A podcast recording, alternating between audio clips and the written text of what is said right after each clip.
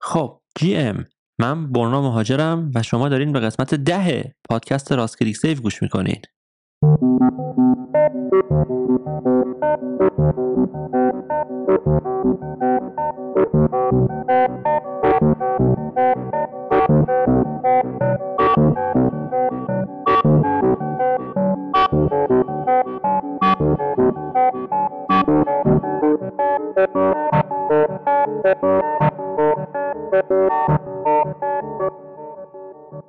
اگر این اولین باریه که دارین این پادکست رو میشنوین من هر دو هفته یه بار اینجا درباره فرهنگ و هنر دیجیتال دنیای NFT ها و وب 3 و کلا ماجراهای اینترنت صحبت می‌کنم. بنابراین اگه شما هم مثل من nerd اینترنت و ماجراها و دنیای دیجیتال هستین یا digital artist ین و دوست دارین آثارتون رو NFT بکنین و ازشون نسخه های اصل در مدیوم اصلی خودشون درست بکنین یا حتی بفروشینشون توصیه می‌کنم که حتما راست کلیک save رو دنبال کنین یا اگر دوستانی دارین که فکر می‌کنین این موضوعات براشون ممکنه جالب باشه خواهش می‌کنم که این پادکست رو بهشون معرفی بکنین که خب طبعا خیلی به engagement این پادکست کمک خواهد کرد. راست کلیک save هر پنج قسمتی بار یعنی قسمت های 5 10 15 20 و الی آخر به داستان Q&A اختصاص داره به خاطر اینکه طی این قسمت های مختلف خیلی وقتا یک موضوعاتی مطرح میشه که سوال برانگیزه یا خیلی وقتا یه سری از موضوعاتی که مطرح شده update میشه و خبرهای جدیدی ازش در میاد یا موضوعاتی هست که بعضی معتقدن بیشتر باید راجبش صحبت بشه یا یه سری روشنگریایی باید راجبش صورت بگیره. و بنابراین هر پنج قسمتی بار این پادکست به Q&A اختصاص داره. قسمت اولش در قسمت پنج بود که راجع به خیلی موضوعات مختلفی هم اتفاقا توش صحبت شد. الان هم این قسمت دومشه و من در توییتر همیشه یه توییت به خصوصی راجبش دارم که شما اگر که سوالی یا صحبتی موضوعی حرفی دارین که فکر می‌کنین خوب میشه که اینجا راجبش صحبت بشه اونجا من همیشه لینک می‌کنم که این سوال یا موضوعتون رو مطرح کنین که من بتونم توی این قسمت های 5 10 15 20 25 اینطور راجبش حرف بزنم. لینک اون توییت رو هم حتما در description اینجا می‌ذارم که همه سوالا و موضوعایی که واسه این بخش consolidate شده یه جایی جمع بشه. اول از همه از موضوعاتی که این هفته و در این قسمت باید راجبش صحبت بکنیم یک بخش خیلی مهمی راجع به دکاست. من می‌دونم که دو قسمت قبل به طور کاملا مثلا ویژه قسمت راجع به پلتفرم دکا ضبط کردم و تقریبا همه ویژگی ها و option ها و خدماتی که داشت رو توضیح دادم. اما دقیقا یه مثلا دو روز بعد از اینکه اون پادکست رو من منتشر کردم دکا یه دفعه یک feature و یه بخش جدیدی رو کلا در واقع منتشر کرد و به سایتش اضافه کرد که بسیار بسیار بسیار بخش مهم و جالبیه. بنابراین من این اول می‌خوام در راجع به اون صحبت بکنم بخاطر اینکه خیلی ناراحتم از اینکه از اون قسمت دکا این جا مونده. اون بخش هم چیزی نیست جز بخش mint. دکا همیشه به عنوان یک وبسایتی که شما می‌تونستین توش کار نمایش بدین آرتیست پیدا بکنین collector پیدا بکنین collection های مختلف رو ببینین یا کلا NFT ها و ماجراهای مختلف فضای وب آشنا بشین. خیلی خوب پلتفرم و مرجع فوق ای بوده. بسیار توی اون قسمت راجبش صحبت کردم. اگر اون قسمت دکا رو نشنیدین حتما توصیه می‌کنم که برین گوش بدین به اون. ولی همیشه یک مسئله که داشته این بوده که خب شما در دکا صرفا کارهای mint شده و در واقع NFT های mint شده در جاهای دیگر رو می‌تونستین بیاین و توش نمایش بدین. حالا در این update جدید دکا خودش به طور native یه گزینه mint اضافه کرده. حالا اینجا ممکنه شما بخوایم بپرسین که خب چرا ما اصلا باید کار رو تو دکا mint کنیم؟ این همه پلتفرم های خوبی مثل چه می‌دونم Foundation و Manifold و SuperRare و اینا وجود دارن که ما یا می‌تونیم توش mint کنیم یا به هر حال می‌تونیم submission بدیم برای اینکه بهمون اجازه بدن توشون mint کنیم. مسئله اینکه دکا یه قضیه بسیار جالبی رو اضافه کرده به سیستم مینتینگش که من فکر می‌کنم مخصوصا برای هنرمندای ایرانی و خصوصا کسایی که تازه می‌خوان وارد این فضا بشن می‌تونه خیلی انگیزه آفرین و مهم باشه. اونم اینه که دکا چند وقت پیش گزینه اضافه کرد که شما می‌تونستین علاوه بر NFT توش فایل آپلود کنین. یعنی تو گالریاتون می‌تونستین به جای اینکه صرفا NFT حالا چه از wallet خودتون چه از wallet دیگران قرار بدین. تونستین از کامپیوتر خودتون هم فایل و عکس حالا ویدیو هرچی وارد اون گالری بکنین و نشون بدین. و صرفا یه مثل گالری بود که حالا خیلی اهمیت خاصی هم نداشت. حالا در این update جدیدش Deca این قابلیت رو فراهم کرده که شما بتونین اون کارهایی رو که آپلود می‌کنین mint کنین. تا اینجاش هم باز چیز عجیبی نیست. اصولا mint کردن همینه دیگه. شما چیزی رو آپلود می‌کنین و mint می‌کنین.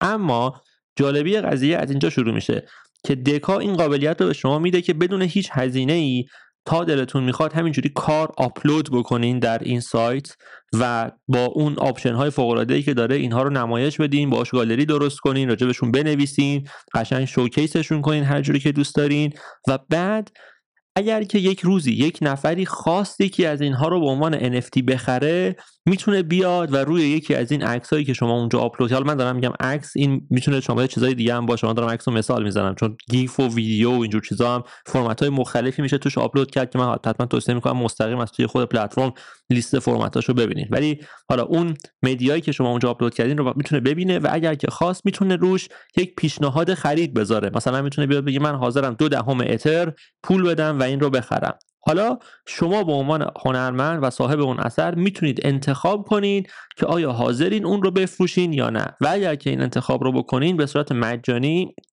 این اثر NFT میشه به اون آدم فروخته میشه. تمام هزینه های مینتینگش و اینا هم از, از توی همون اون هزینه فروشه در واقع در میاد و اون پول به شما داده میشه. بنابراین دیگه لازم نیست این نگرانی رو داشته باشین که حالا من چی NFT کنم چی مینت کنم اگه نخرن چی پولم نمی‌دونم حروم میشه همه این حرفا.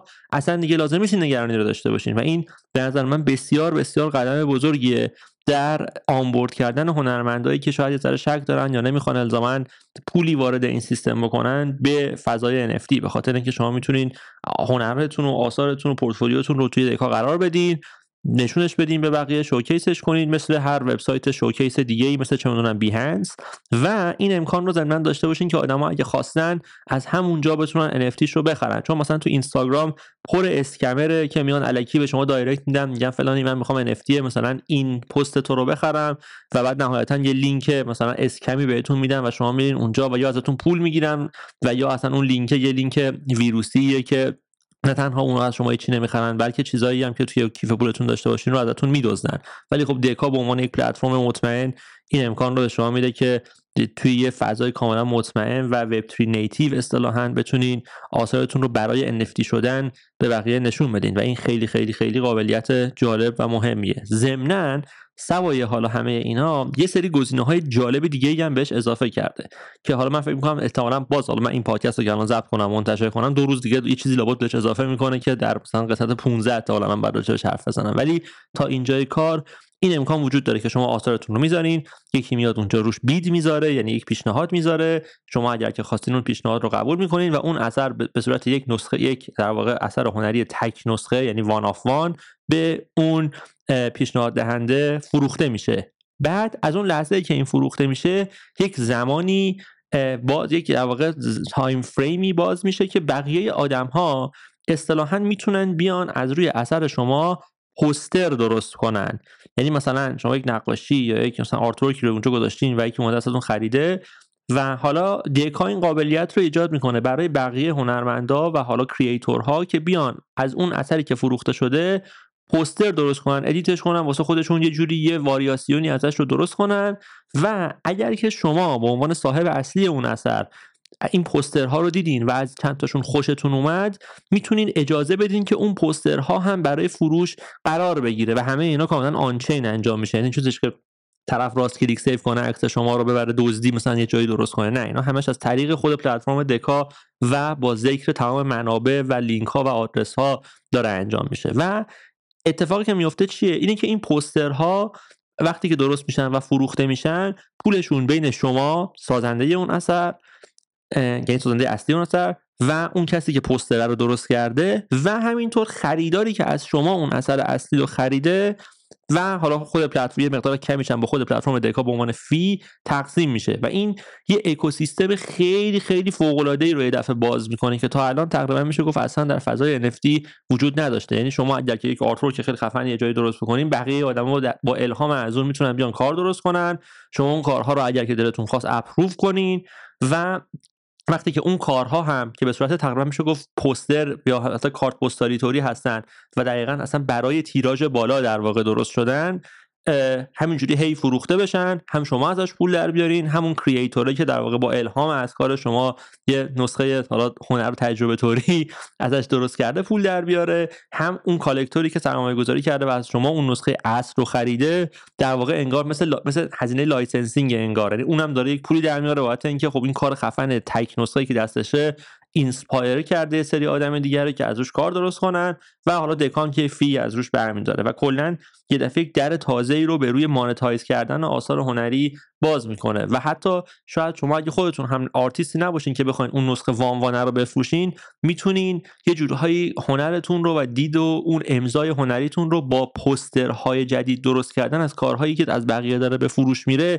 نمایش بدید. یعنی شاید اصلا فردا روز یه دفعه شما یه پوستر ساز معروف شدین در این فضا. آدما آرت درست می‌کردن و شما با استایل خودتون می‌رفتین ازش پوستر درست می‌کردین و اصلا این یک افتخاری می‌شد واسه آدما که او فلانی مثلا از کار من پوستر درست کرده و خیلی مثلا یه امضای خیلی خاصی از فعالیت هنری شما تو اون فضا می‌شد. یعنی می‌خوام بگم خیلی قابلیت ها و کلا پتانسیل های جالبی رو باز می‌کنه این ماجرای پوستر و حالا به طور کلی mint Deca که من حتما توصیه می‌کنم برین از تو خود وبسایت Deca که خیلی اتفاقا documentation های خوبی هم راجبش داره این رو بخونید و این یک موضوع که من میگم تو این دو سه هفته دو سه هفته بیشتر البته. مثلا دو ماهی که از اون اپیزود Deca گذشته من همش منتظر بودم که به این قسمت ده Q&A برسم که راجع به این موضوع به عنوان یه توضیح تکمیلی صحبت بکنم. چون بسیار بسیار هیجان انگیزه و من مطمئنم که خیلی از هنرمندا مخصوصا اونایی که شاید ذره زاویه با فضای NFT یا کلا NFT درست کردن داشته باشن یا صرفا ندونن از کجا می‌خوان شروع کنن از این راه بتونن آنبورد بشن و یه جوری دست خودشون رو امتحان می‌کنن حداقل توی هنر در واقع آنچین درست کردن. این از این. حالا بریم سر سوالایی که توی این دو هفته پرسیده شده بود و حتی یه سری سوالایی هم از قبل مونده بود که من جواب نداده بودم نرسیده بودم یعنی و من حالا سعی می‌کنم تا جایی که حداقل در دسترسم هست جواب بدم. ولی خواهش می‌کنم اگر موضوع یا سوالی دارین حتما توی اون توییته که من گفتم تو description لینک کردم سوالتون رو مطرح کنید. چون سری از سوالا اینا تو direct ها بود بعد من اصلا الان خیلی رو احساس می‌کنم که گم کردم و بعد خیلی زشته. من نمی‌خوام هیچ وقت هیچ سوالی رو گم بکنم. مثلا اگر که همه رو اونجا به طور یک پارچه و یک جا بنویسین من خیلی ممنون میشم چون دسترسی بهش دارم و می‌تونم راحتتر جواب بدم. یکی از سوالایی که مطرح شده درباره اینه که اهمیت اینکه خودمون contract داشته باشیم و همه راجع صحبت می‌کنن چیه؟ خیلی هم سوال مهمیه. من توی اون قسمتی که فکر کنم قسمت دوه که یا سه نمی‌دونم چه جوری NFT درست کنیم درباره contract ها و اینکه خیلی مهمه که مثلا ما خودمون collection خودمون رو داشته باشیم و contract خودمون رو داشته باشیم صحبت کردم.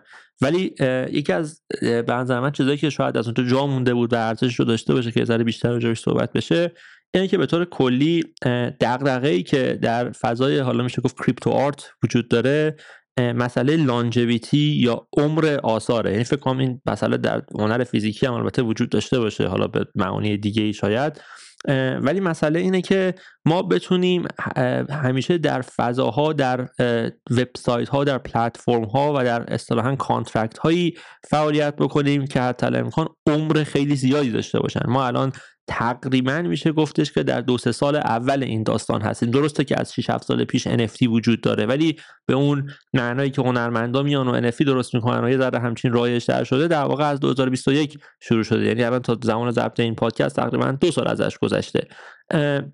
بنابراین این که ما بتونیم از الان یه جورایی آثاری رو درست کنیم که بخوایم مطمئن باشیم این مثلا تا 10 سال دیگه 20 سال دیگه مثلا 50 سال دیگه 100 سال دیگه عمر می‌کنه بسیار مهمه.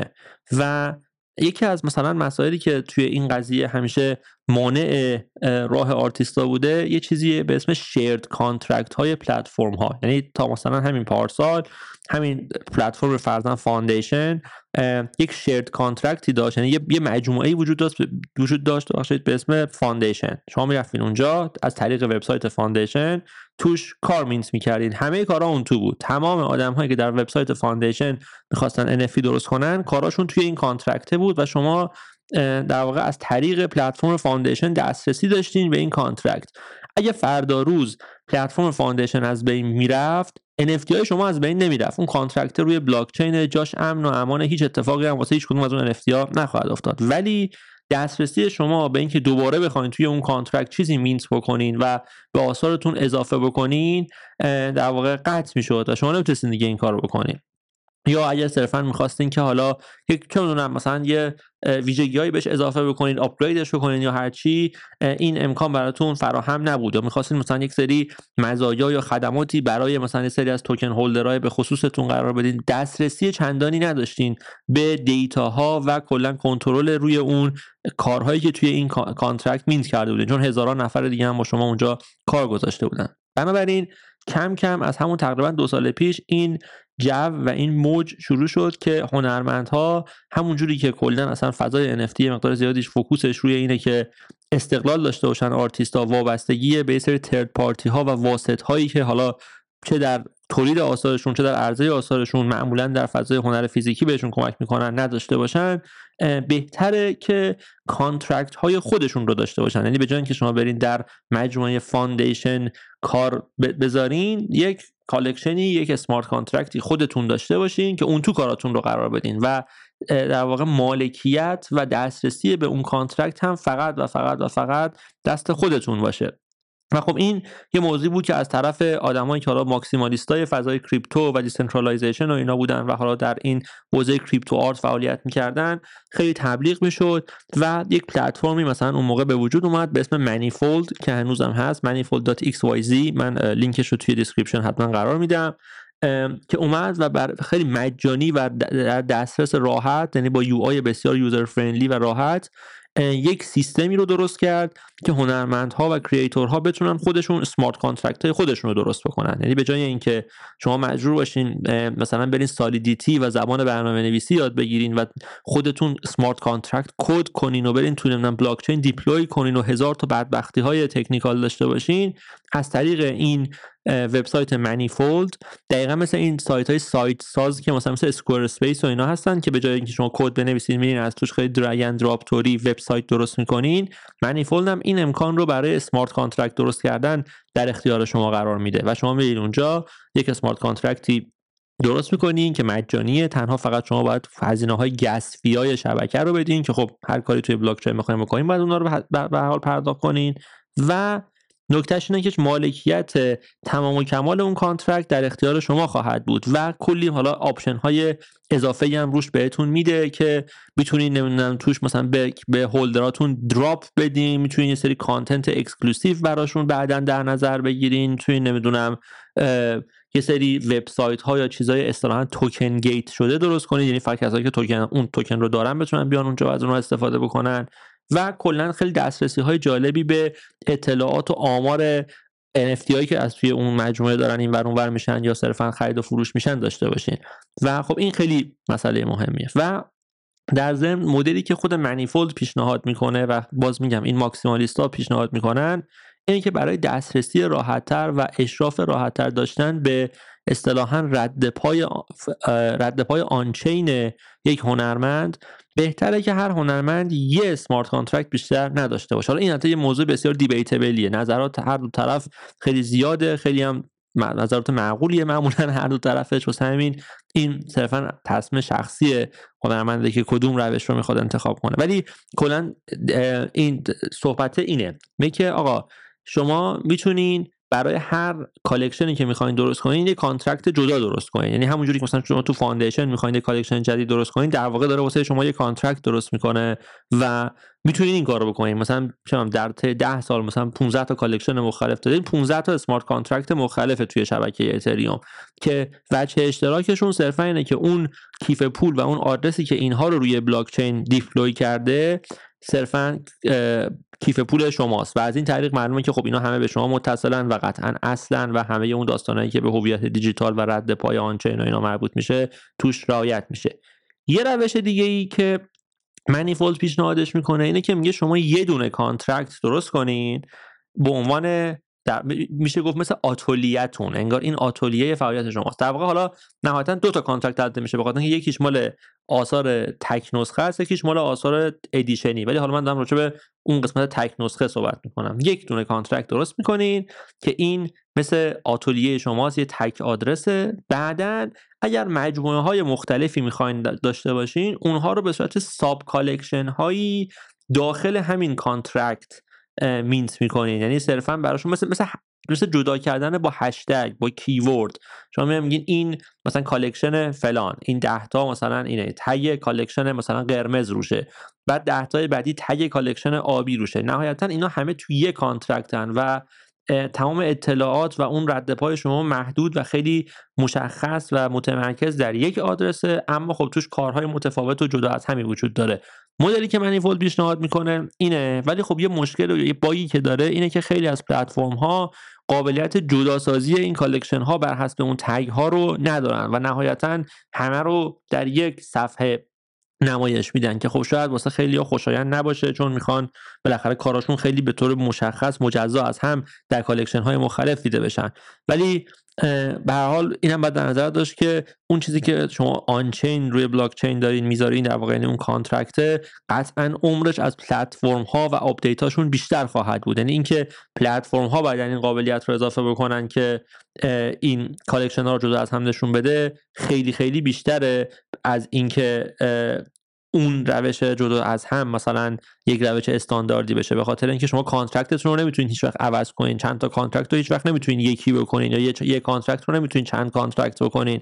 یک چیزیه که تا ابد در بلاک چین ثبت شده و قابل تغییر نیست اما use در واقع UI های این پلتفرم ها که مثل یک ویترینی برای نمایش اطلاعات اون contract ها کار می‌کنن قابل تغییرن و طی این سالها هم همین طی همین دو سه سال هم یعنی بسیار تغییرات زیادی کردن. ولی خب این یک موضوعی که هنوز قابل بحثه و بین اساتید و فعالای این حوزه خیلی هنوز debate سرش هست. ولی به حال دو side قضیه اینه.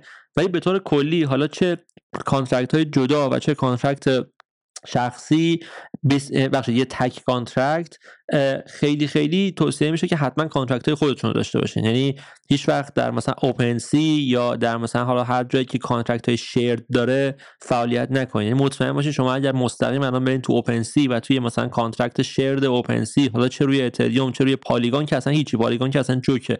ولی روی contract shared OpenSea کار mint بکنین قطعا ارزش کارتون رو بی اندازه پایین آوردین. یعنی خیلی از collectorها اکثریت collectorها امروز اصلا NFT حساب نمی‌کنن. اون چیزایی رو که در این shared contract ها mint شده. بنابراین قطعا سعی کنین که contract خودتون رو داشته باشین. حالا چه از طریق اون روشی که خیلی user friendly Foundation در اختیارتون قرار میده چه Manifold ضمن contract هایی که در Manifold mint می‌کنین در واقع deploy می‌کنین و توش کار می‌ذارین هم در Foundation نمایش داده میشن. یعنی شما می‌تونین تو Manifold contractتون رو درست کنین اونجا در واقع مدیریتش بکنین و نهایتا کارهاتون رو در وبسایت Foundation که حالا collectorهای بیشتری هم توش هستن برای فروش قرار بدین. و قطعا این اصطلاحا interoperability یعنی اینکه اینها با هم سازگار باشن و همدیگر support بکنن در پلتفرم ها هی بیشتر خواهد شد چون این سیستم decentralizeه و یک زبان مشترکیه و بالاخره کم کم هی دارن پلتفرم متوجه میشن که آقا ما نمی‌تونیم همه چیز رو اینقدر exclusive نگه داریم. یعنی خود Foundation همون اول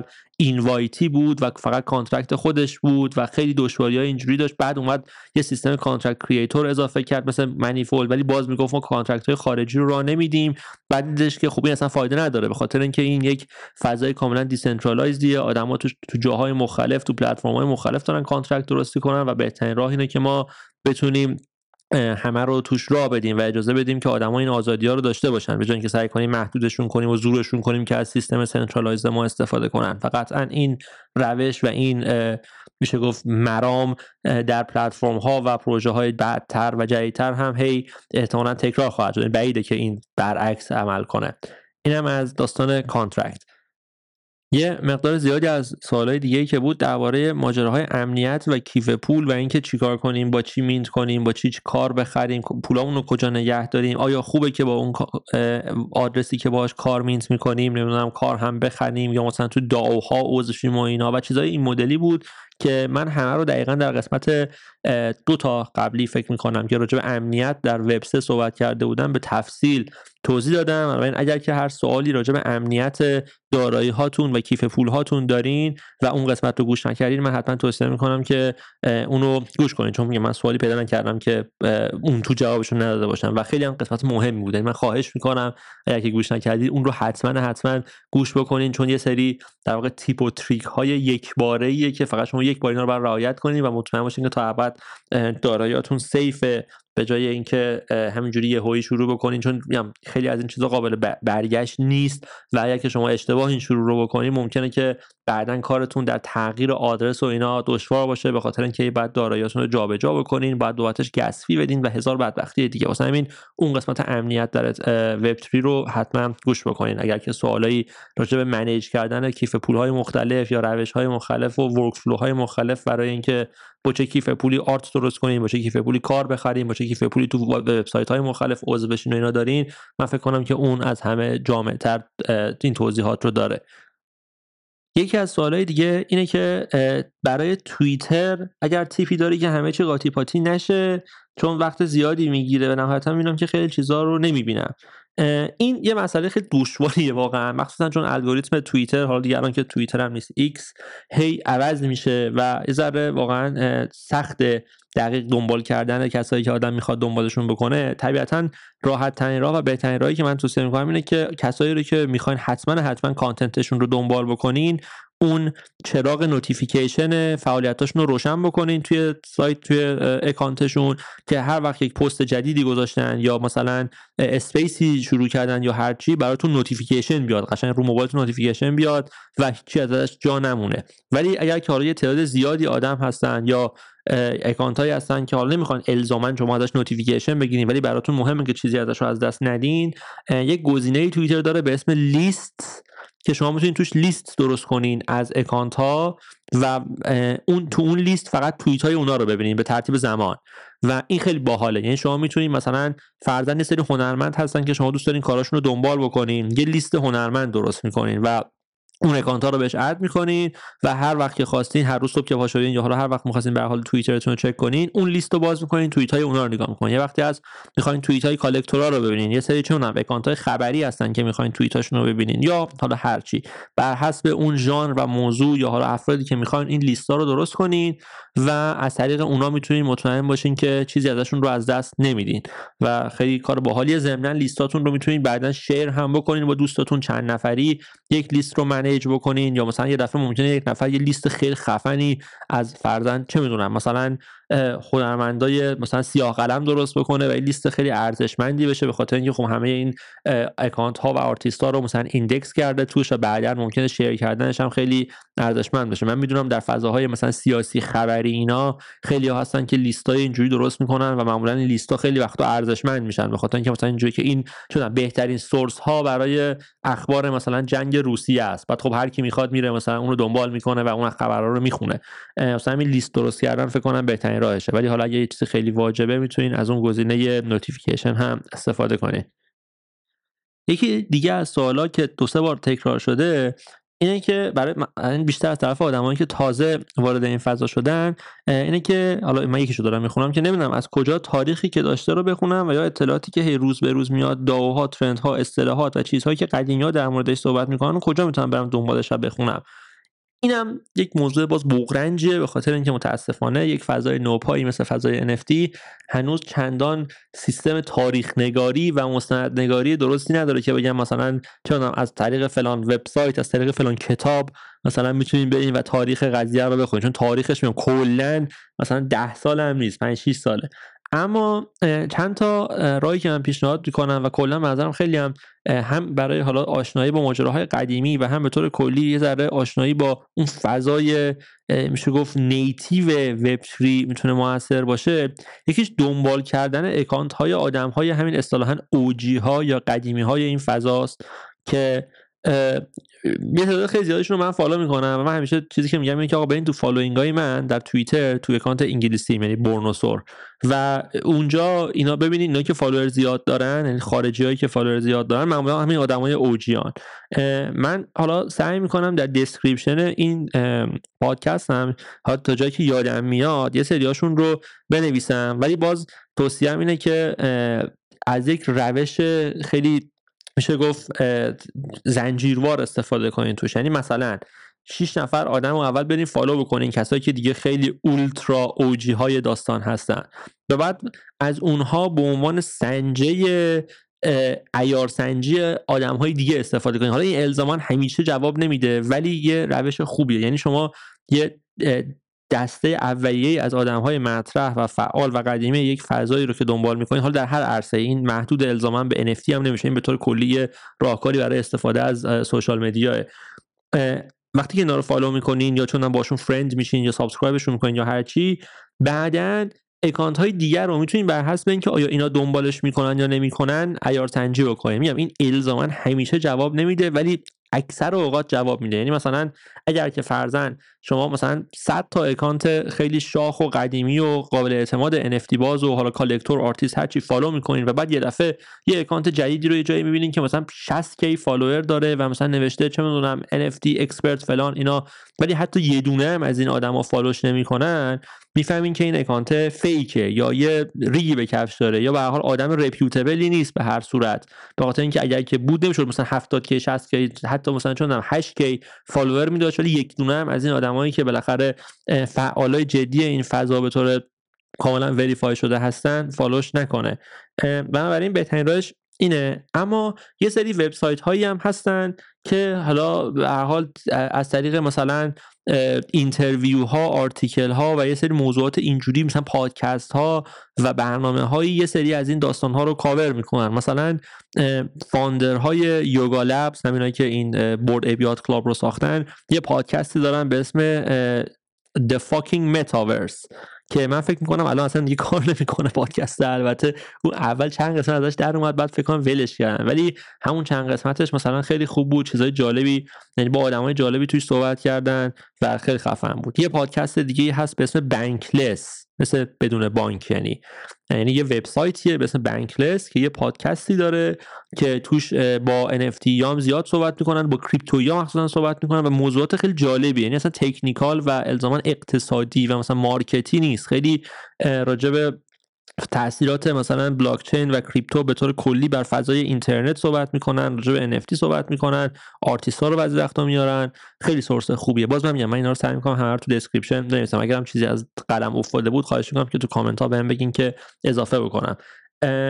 بعد یک کمپانی وجود داره به اسم PROOF proof یعنی مثل مدرک. که حالا هم NFT میده و کارهای NFT می‌کنه و ایونت برگزار می‌کنه و اینا. همین که باز یه پادکستی داره که توش با هنرمندا صحبت می‌کنن با فعالا و آدمای به حال بزرگ این فضا صحبت می‌کنن. اونم خیلی خوبه چون خب عموما یه بخشش طبیعتا به یه خلاصه ای از مثلا هیستوری و سابقه و سابقه و سابقه و تجربه اون آدمه تو این فضا مربوطه و می‌تونه کمک بکنه. ولی به طور کلی بهترین راهش مثلا کنجکاوی و یه جورایی همینجوری نفوذ از بالا به پایین توی این اکانت هاست. یعنی شما یک اکانتی رو می‌بینید مثلا فرضا یک آدمی مثل چه می‌دونم مثلا 65 29 که خب یه figure خیلی معروفیه و اکثرا شاید بشناسینش رو دنبال می‌کنین و توییتاشو می‌بینین. خیلی وقتا اینا از یک آدم دیگه quote می‌کنن. میگن همون جوری که فلانی گفته بود یا اون جوری که مثلا فلانی تو اون مصاحبه اینجوری گفت یا به قول کیکیک یا مثلا یه چیزای اینجوری میگن. و شما اینجوری هم این کیه؟ این رو کی داره حرف می‌زنه؟ برام ببینم اون چیه. بعد رو اون مثلا کلیک می‌کنید میرین اون رو ببینید بعد ببینید که اونم از یه جایی مثلا از سری آدمای دیگه ای داره یه چیزایی reference می‌کنه یا نقل قول می‌کنه. بعد از طریق اون میرین اونا رو ببینید یعنی به یک حالت زنجیرواری شما هی عمیق‌تر و عمیق‌تر توی این اصطلاحا rabbit hole فضای وب و حالا مثلا در scale بزرگتر کریپتو می‌تونی نفوذ بکنید اینم یه روش خوبیه که نیازمند البته کنجکاوی و یه حس ماجراجوییه که هی عمیق‌تر و عمیق‌تر از طریق این اکانت ها مثل یک stalker حرفه‌ای برین و بتونین این ماجراها رو پیدا بکنین. ولی خب در حد اون اکانت های source ی که ازش می‌تونین یه همچین search ی رو شروع بکنین من سعی می‌کنم که توی description اینجا یه سری رو بنویسم و ضمن میگم اگر که following های اکانت رو نگاه کنین من کلا یه چیزی بوده 400 خورده آدم follow می‌کنم. یه مقدار زیادشون آرتیستن که خب حالا الزاما به این کاری کردن جواب این سوال ربطی ندارن. ولی یه سریشون مشخصا صرفا فعالای کریپتو و NFT هن که از following اشون و follower اشون و حالا style profile اشون اینا مشخصه و احتمالا خودتون می‌تونید از اونجا دنبالشون کنید ولی خب میگم نیازمنده یه ذره کنجکاوی خواهد بود احتمالا که درست ازش به نتیجه برسید ضمنا یه shill ی هم من اینجا بکنم. ما در آکس پلتفرم مثلا هیچ وقت تو این پادکست راجع به آکس صحبت نکردم که یک پلتفرمیه که در واقع من و یک تعدادی از دوستان داریم رانش می‌کنیم در ایران. تقریبا این محتواها رو داریم سعی می‌کنیم پوشش بدیم. خیلی استفمون کمه و الان میزان تولید محتوامون اونطور که باید شاید زیاد نیست ولی داریم سعیمون رو می‌کنیم که یک مرجع فارسی برای کلا ماجراهای وب و حالا به طور وسیعتر و جامعتر دنیای اینترنت و فرهنگ و هنر دیجیتال توش داشته باشیم و بتونیم این موضوعات و حالا سابقه ها و history ها رو توش کاور کنیم. حالا میگم اونقدر الان اینجوری که فکر کنیم مثلا یک source تمام و کمالیه که همه چی الان توشه ولی خب هدفش اینه و داره کار می‌کنه و هی هم داره expand میشه. بنابراین اگر که آکس پلتفرم رو دنبال نمی‌کنین حتما آکس پلتفرم رو دنبال بکنین. اکانتش از 0 x فاصله پلتفرم. باز من لینکاشو می‌ذارم. در توییتر هستیم در اینستاگرام در دیسکورد اتفاقا هستیم و اونجا حالا یه سری از این ماجرا هست. ولی خب به طور کلی میگم اون وبسایت هایی که گفتم مثل Proof Bankless پادکست یه پادکستی پادکست که در واقع یک وبسایتی وجود داره به اسم Right Click Save. نه این Right Click Save که الان داریم شما بهش گوش می‌کنید یک Right Click Save یه که یک وبسایت و article blog خارجی. اونم مثلا محتوای خیلی خوبی داره.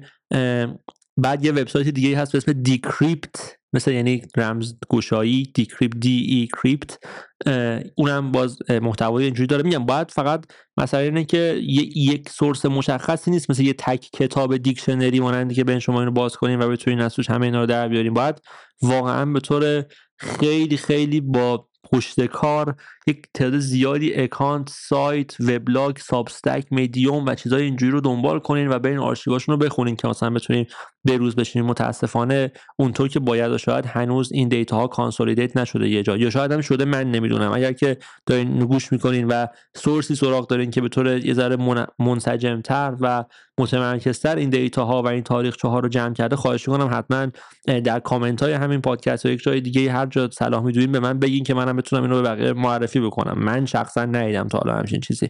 ولی حالا به طور کلی این راههایی بود که من به ذهنم می‌رسید. اینم از این. یه سوال دیگه ای که چند جا حالا به روش های مختلف مطرح شده درباره تبدیل تومن به کریپتوه به خاطر اینکه من تو وسط های قبلی راجع به اینکه مثلا بریم از این صرافی اینو بخریم و بریم مثلا اینو چونم تزوسش کنیم یا اترش کنیم و اینا صحبت کرده بودم ولی مثلا که هنوز یه جای سوال داره. بعد من احساس کردم که یک تیپی اینجا می‌تونم به اون توضیحاتی که توی قسمت چجوری NFT درست کنیم دادم اضافه بکنم که شاید بد نباشه. اونم اینه که یکی از روش های خیلی راحتی که می‌تونیم برای تبدیل تومن به هر کریپتویی ازش استفاده بکنیم به هر رمز ارزی ازش استفاده بکنیم اینه که شما برین از صرافی ایرانی صرفا تتر بخرین یعنی دلار دلار آنچین. و با یه هزینه بسیار کمی فکر کنم یه حدود یه دلار هزینه انتقالش این تتر رو به یک صرافی خارجی انتقال بدین. که طبیعتا هم حجم معاملات بسیار بیشتری از صرافی های ایرانی داره و همین که تنوع رمزارزهایی که توش هستن خیلی زیاده و قاطعا چیزایی که شما دنبال اونجا خیلی راحت پیدا میشه.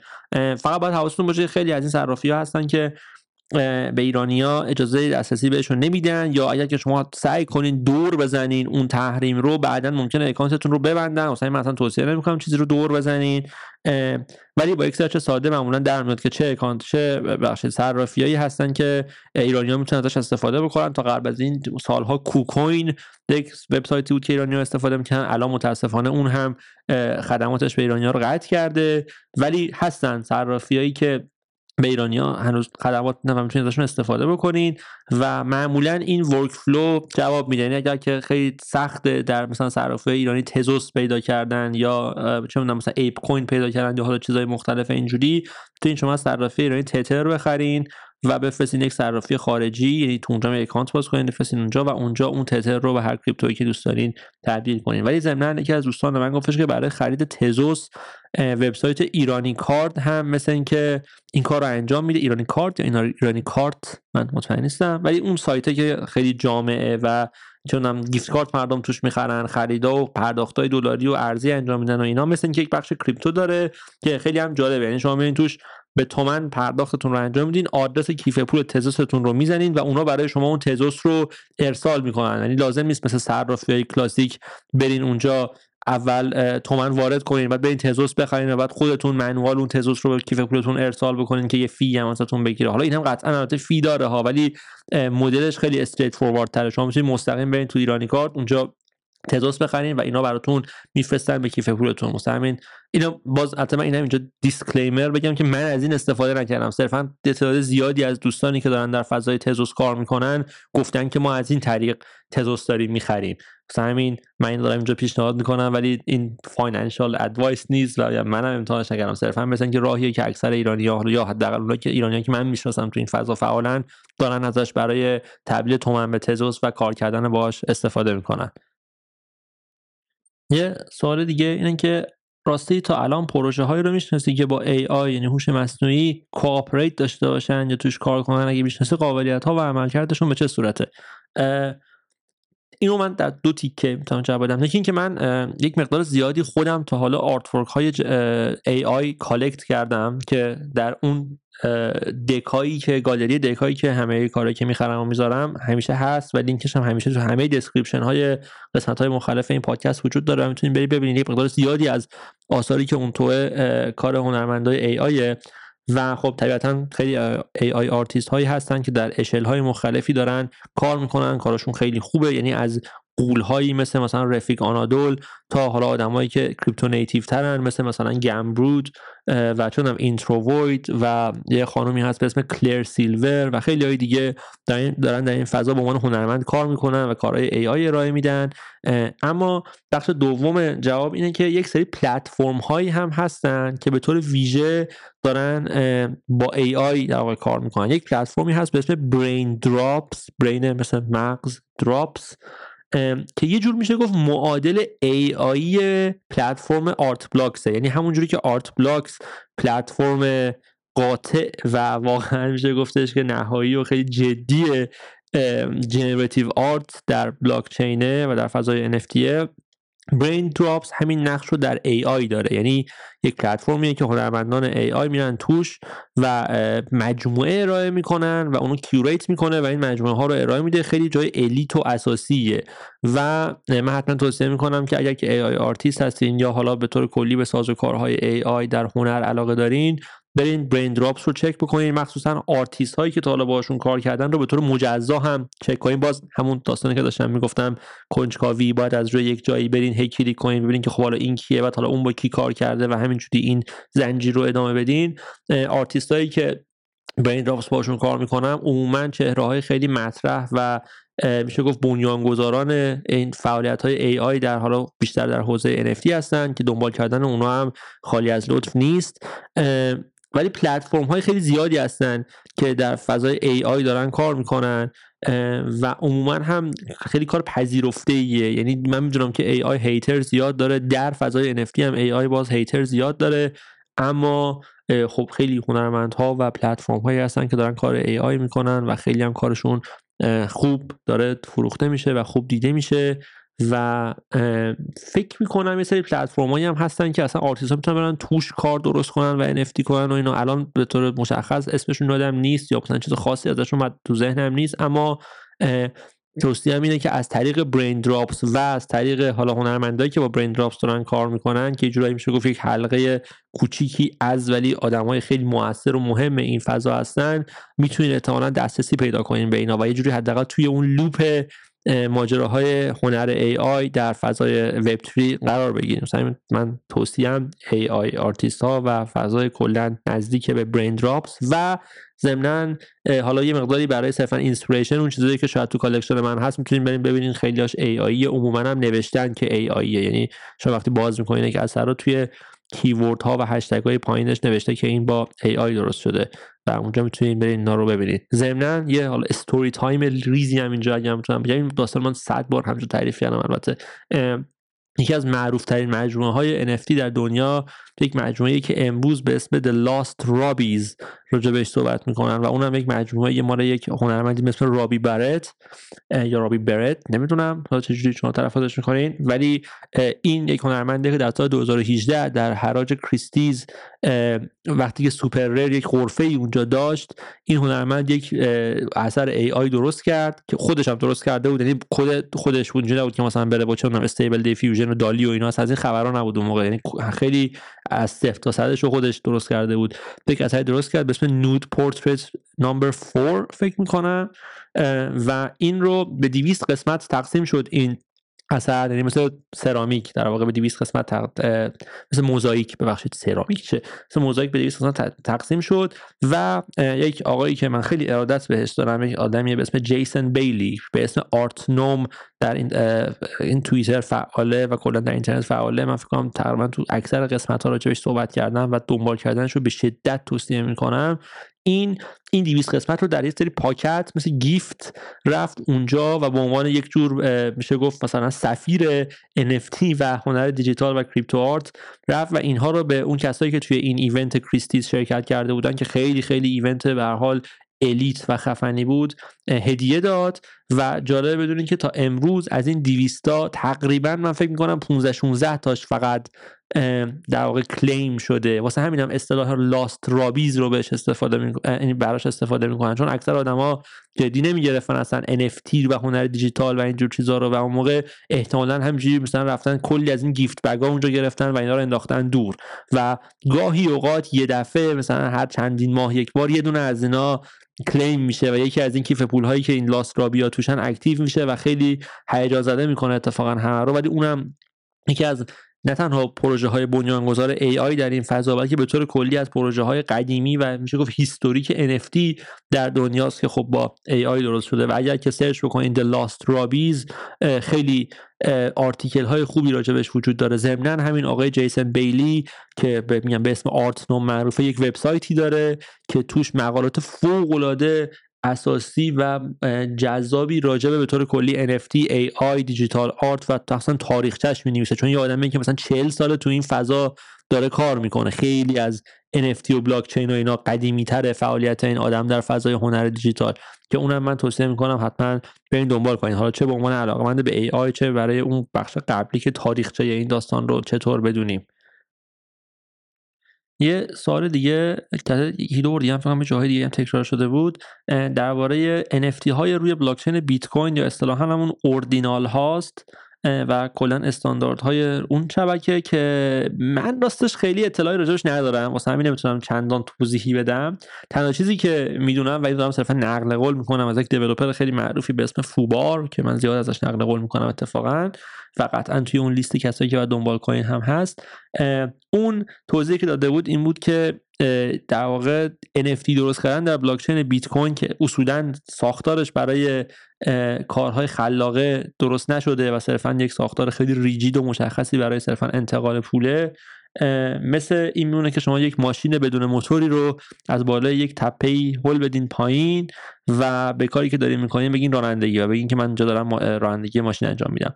در واقع پوسته رو داره شاستی رو داره ولی اون موتوره رو نداره. و صرفا اون نگاهی که اکثر حالا اوجی های NFT بهش دارن یه جور مثل یه هایپ بهش نگاه می‌کنن و کلا چون یک جنگ دیرینه بین اتریوم ماکسی ها و بیت کوین ماکسی ها وجود داره اینو از این جهت در واقع یه جورایی بهش نگاه می‌کنن که این یه نبردیه که بیت کوین maxi ا علیه NFT هایی که حالا بیشتر روی اتریوم وجود دارن شروع کردن و صرفا می‌خوام بگم ما خودمون بهترش رو داریم در صورتی که همون ماشین بی موتور و این داستان هست من شخصا هیچ واردش نشدم ولی می‌دونم که خیلی اتفاقا اکوسیستم جالبی داره. حتی Yuga Labs با تمام این عظمتش collection روی بیت کوین منتشر کرده و نمیشه یعنی صرفا به خاطر اینکه حالا یه دیولپر یه جایی مثلا اینو مسخره کرده که حالا این دیولپر هم بایاس خودش رو داره یعنی خیلی اتریوم ماکسیه بگیم که مثلا این الزاما چیز چرتیه. قطعا اتفاقاتی توش داره میفته. من شخصا خیلی اطلاعی ازش ندارم. واقعا نمی‌تونم بیشتر از دو تا بلاک چین همین دوتا هم به زور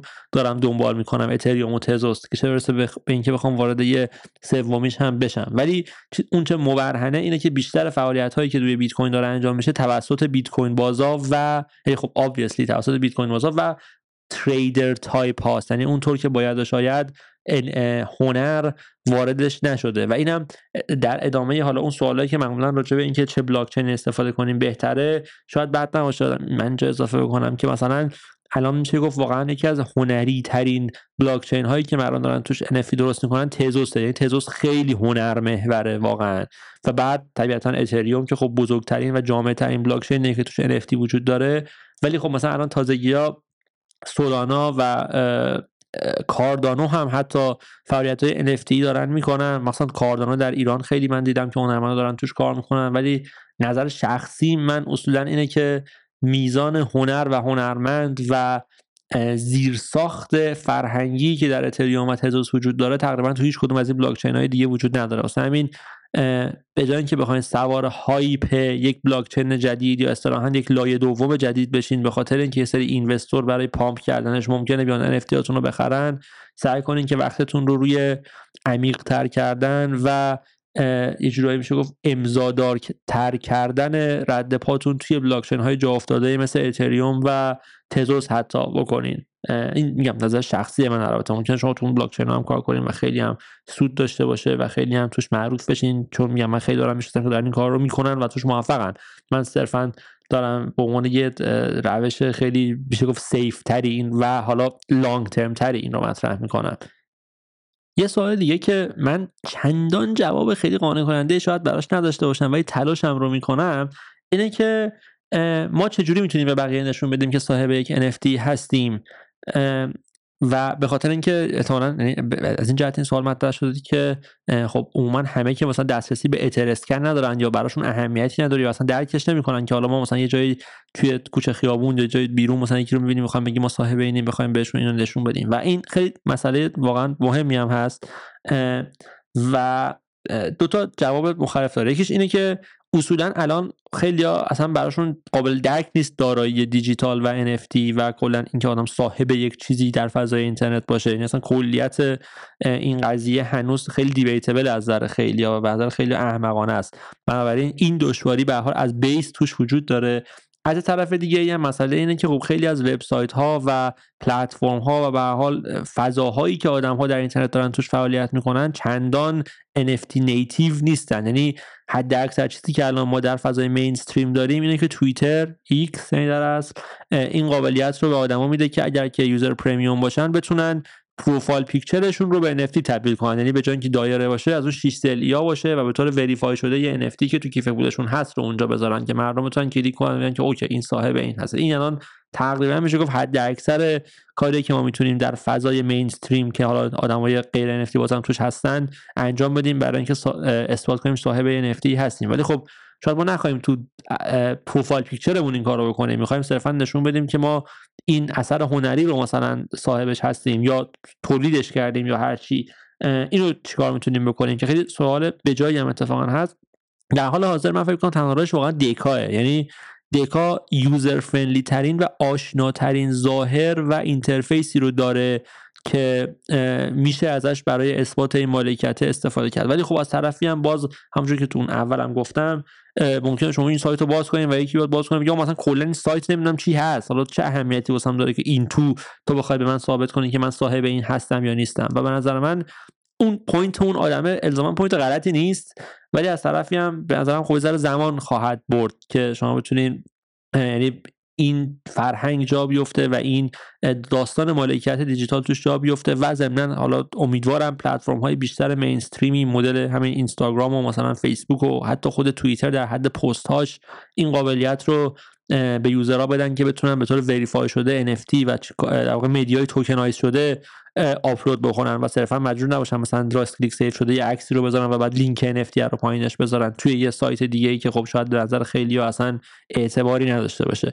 ولی خب در حال حاضر راهمون اینه. یعنی راهمون اینه که از پلتفرم هایی که می‌تونن اطلاعات بلاک چین رو بخونن مثل دکا استفاده بکنیم اون تو کارامون رو نمایش بدیم و اون رو لینک کنیم که خب نشون میده که okay این مثلا ساخت سازندش اینه owner ش اینه در این تاریخ درست شده به این قیمت خریده شده به این قیمت فروخته شده الان به این قیمت قابل خریده یا هرچی ولی concern خیلی درستیه. منم اتفاقا دغدغه رو خیلی زیاد دارم ولی به نظرم تنها راه اون که بعد زمان بهش بدیم یا بریم creator ها و founder های پلتفرم هایی که already هستن امثال ایلان ماسک اینا رو cyberbully کنیم که این امکانات رو به وبسایتشون اضافه کنن. کاری که من همیشه می‌کنم. هر وقت مثلا توییتر میاد می‌پرسه که ما چی کار کنیم چه پیشنهادی دارین؟ من همیشه میگم که یه قابلیتی بذارین که ما بتونیم توی پست ها آثار tokenize قرار بدیم. already شما توی قسمت profile picture این امکان رو دارین؟ واسه همین چرا همون infrastructure رو یه ذره گسترش نمیدیم برای اینکه توی پست هم باشه؟ ولی خب حالا فعلا نکردن این کار رو حداقل. یه راه دیگه هم که حالا اینجا شاید پیشنهاد کردنش بد نباشه من در قسمت های قبلم راجبش صحبت کردم باز آن‌سایبره. یعنی درسته که دکا خیلی راه سبک و دم دست و آشناییه از این جهت که خب یه feed شما توش بالا پایین می‌کنین و NFT ها رو می‌بینید ولی آن سایبر هم خیلی wow factor خوبی داره اصطلاحا و خیلی برای impress کردن آدم ها و نشون دادن این NFT ها بهشون خوبه. به خاطر اینکه خیلی ها وقتی راجع به دارایی های دیجیتال و مثلا هنر در فضای دیجیتال و نمایش هنر در فضای دیجیتال باشون صحبت می‌کنین ناخودآگاه به اون داستان کلیشه متاورسی یه فضای 3D دیجیتالی که توش میشه راه رفت و اینا فکر می‌کنن و خب آن سایبر دقیقا همین آن سایبر این قابلیت رو به شما میده که توش موزه ها و گالری های 3D درست بکنین که توش میشه راه رفت توش میشه با بقیه آدمایی که اونجا هستن interact کرد میشه هنر رو دید آثار رو تماشا کرد روش کلیک کرد اطلاعاتش رو خوند و ضمنا به طور multiplayer با بقیه حرف زد و صحبت کرد و connect شد و این تمام اون effect ها و یه جور تجربه گالری گردی در فضای دیجیتال رو به طور اجتماعی تر و یه ذره ملموستر شاید نسبت به اونچه که حالا ما از دنیای فیزیکی تقریبا در ماسل مموریمون هست می‌تونه فراهم بکنه و خب اونم قطعا کیس خیلی خوبیه. یعنی اگه گالری آن سایبر درست کنین طبیعتا به سبکی و در دسترسی دکا نیست به خاطر اینکه خب یه وب اپیه که باید بازش کنین بعد توش راه برین و اینا یه ذره دشواری اینجوری داره ولی خیلی خوبه و معمولا خیلی نتایج مثبتی هم داره. وقتی که شما یه همچین گالری رو نشون بدین معمولا آدم‌ها خیلی ذوق می‌کنن که بیان تو بگردن تا اینکه صرفا توی دکا مثل پینترست مثلا بخوان scroll کنن توی اون آثار. براشون یه ذره ملموستره این قضیه. واسه همین آن سایبر رو هم اگر که توش عضو نیستین از دست ندین که خب مجانی هم هست و تعداد خیلی زیادی هم گالری های مجانی داره که می‌تونین برین توش آثارتون رو نمایش بدید من توصیه می‌کنم که حتما هم در دکا و هم در آن سایبر صفحات و گالری هایی برای showcase کردن NFT هاتون داشته باشین. ضمن تازه آن سایبر مثل دکا این قابلیت رو اضافه کرده که شما می‌تونید توش آثاری که الزاما شما صاحبش نیستین رو هم نمایش بدین. باز به لطف این ویژگی خیلی خفن NFT ها که ownership رو از viewership جدا می‌کنن شما می‌تونین کارهایی که مال خودتون نیست رو نشون بدین بدون اینکه هیچ خدشه‌ای به مالکیت یا کپی رایت اون صاحب اثر یا سازنده اثر وارد کنین. به خاطر اینکه این تو گالری شماست. okay؟ ولی همه بدون هیچ شکی می‌تونن روش کلیک کنن و ببینن که صاحب اصلیش کیه و این الان تو کیف پول در واقع کی وجود داره یا سازنده اصلیش کیه و این خیلی قابلیت باحالیه. بنابراین آن سایبر هم درست کنین. ضمن منم خیلی خوشحال میشم. اگر که دکا یا آن سایبری دارین بیاین و یه جایی در توییتر در اینستاگرام یه جایی لینکش واسم بفرستین من دوست دارم ببینم که توی این پلتفرم ها چه جور گالری هایی دارین درست می‌کنین چه جوری showcase می‌کنین. بنابراین خوشحال میشم یه ایندکسی از گالری ها و موزه ها و حالا مجموعه های هنرمندای ایرانی بتونیم در بیاریم. مثلا اگر که توی اینجا فعال هستین خواهش می‌کنم که لینکش رو واسه منم بفرستید منم دوست دارم که بیام گالریاتون رو ببینم. سوال آخر این قسمت هم که البته مدل های مختلفی ازش در جاهای مختلف مطرح شده درباره قیمت گذاری آثاره و اینکه چیکار کنیم که اون اولین کارهایی که می‌ذاریم بیشتر دیده بشه و بیشتر فروخته بشه و چجوری قیمت روش بذاریم و اینا چند مدل تو میام جای مختلف مطرح شده.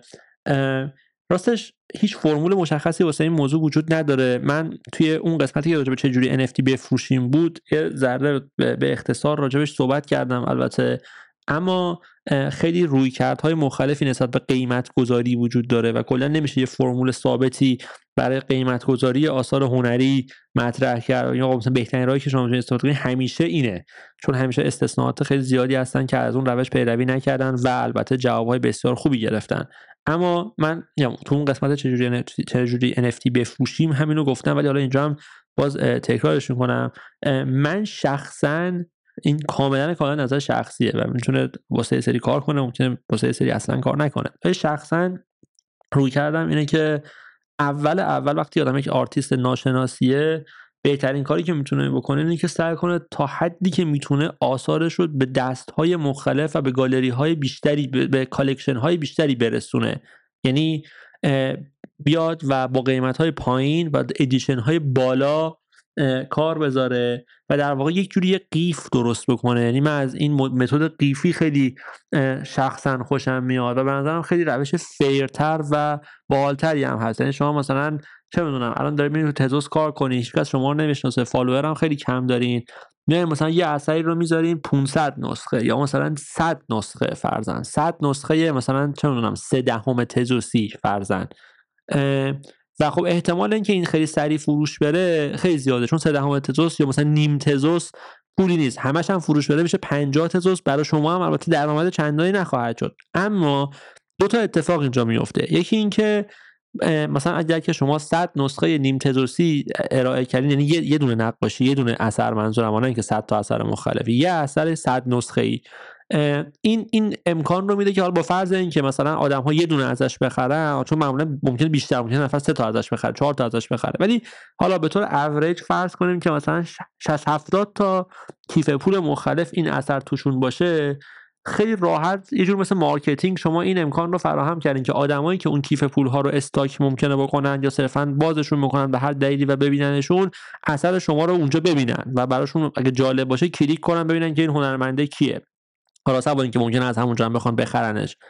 این یه خیلی پوان مثبتشه.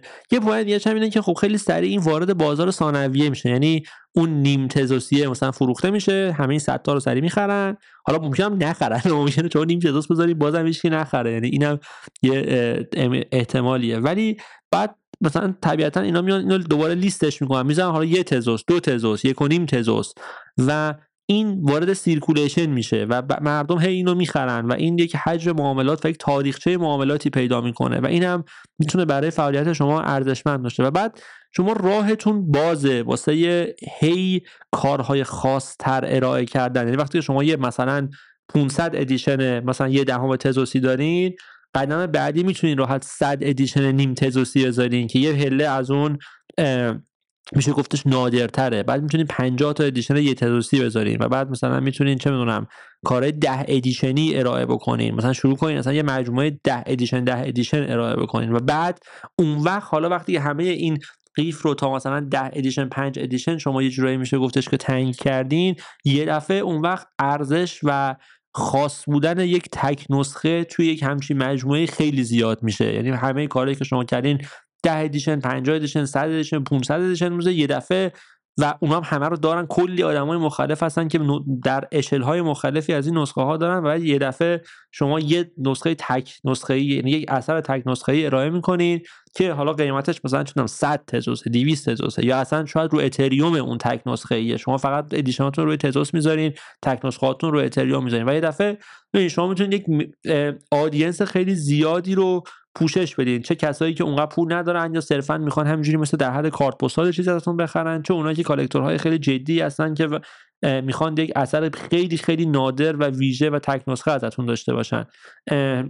و این خیلی کار راحتتر ممکنه بکنه براتون. من شخصا این روش رو خیلی دوست دارم و معمولا هم آرتیستایی که اینجوری می‌بینم خیلی راحتتر خودم مثلا دستم خیلی راحتتر به خرید میره. وقتی می‌بینم مثلا طرف یه سری edition های ارزونی داره و که okay من از این آرتیست خوشم میاد استایلش باحاله و حالا آدم معروفی هم اونقدر نیست ولی خب اینم مثلا چیزی نیستش که پولی نیستش که okay می‌خرم.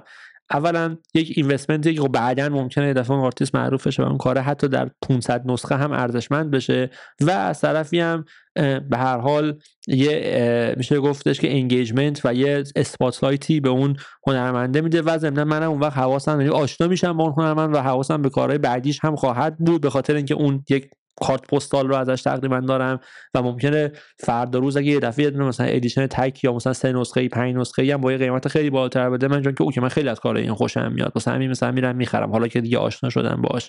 بنابراین این یک راهیه که شاید بد نباشه. میگم من اینم حتی فکر کنم که توی اون قسمت چجوری NFT بفروشیم راجعش صحبت کردم. و اگر که اون قسمت رو گوش نکردین توصیه می‌کنم که برین اون رو هم گوش کنین. اینم از این. اوه یه ساعت خورده شد. من همیشه فکر کنم که این سوال جواب خیلی کوتاه میشه ولی ماشاءالله خوبه. بنابراین اگر که سوالی دارین که دوست دارین من اینجا راجبش در همین حد صحبت بکنم خواهش می‌کنم در زیر این توییتی که توی دسکریپشن هست سوالتون رو بنویسین. من در قسمت 15 راجبش قطعا صحبت خواهم کرد. اگر که جای دیگه از من سوال پرسیدین و اینجا من تا جوابش ندادم ازتون معذرت می‌خوام. واسه همین اون توییتر رو اصلا گذاشتم که چیزی گم نشه خواهش می‌کنم اونم دوباره اون زیر بنویسین که میگم باشه چون دارم همش reply اون توییتر رو می‌خونم و از رو اون جواب میدم بیشتر. و اگر که subscribe هم نکردین که please like and subscribe من هر دو هفته یه بار اینجا این پادکست رو منتشر می‌کنم. مرسی که گوش کردین. امیدوارم که به سوالتون جواب داده باشم و جوابای قانع کننده یا حداقل میشه گفت ذره روشنگرانه ای بوده باشه. دو هفته دیگه با قسمت 11 برمیگردم و دوباره با هم دیگه صحبت می‌کنیم.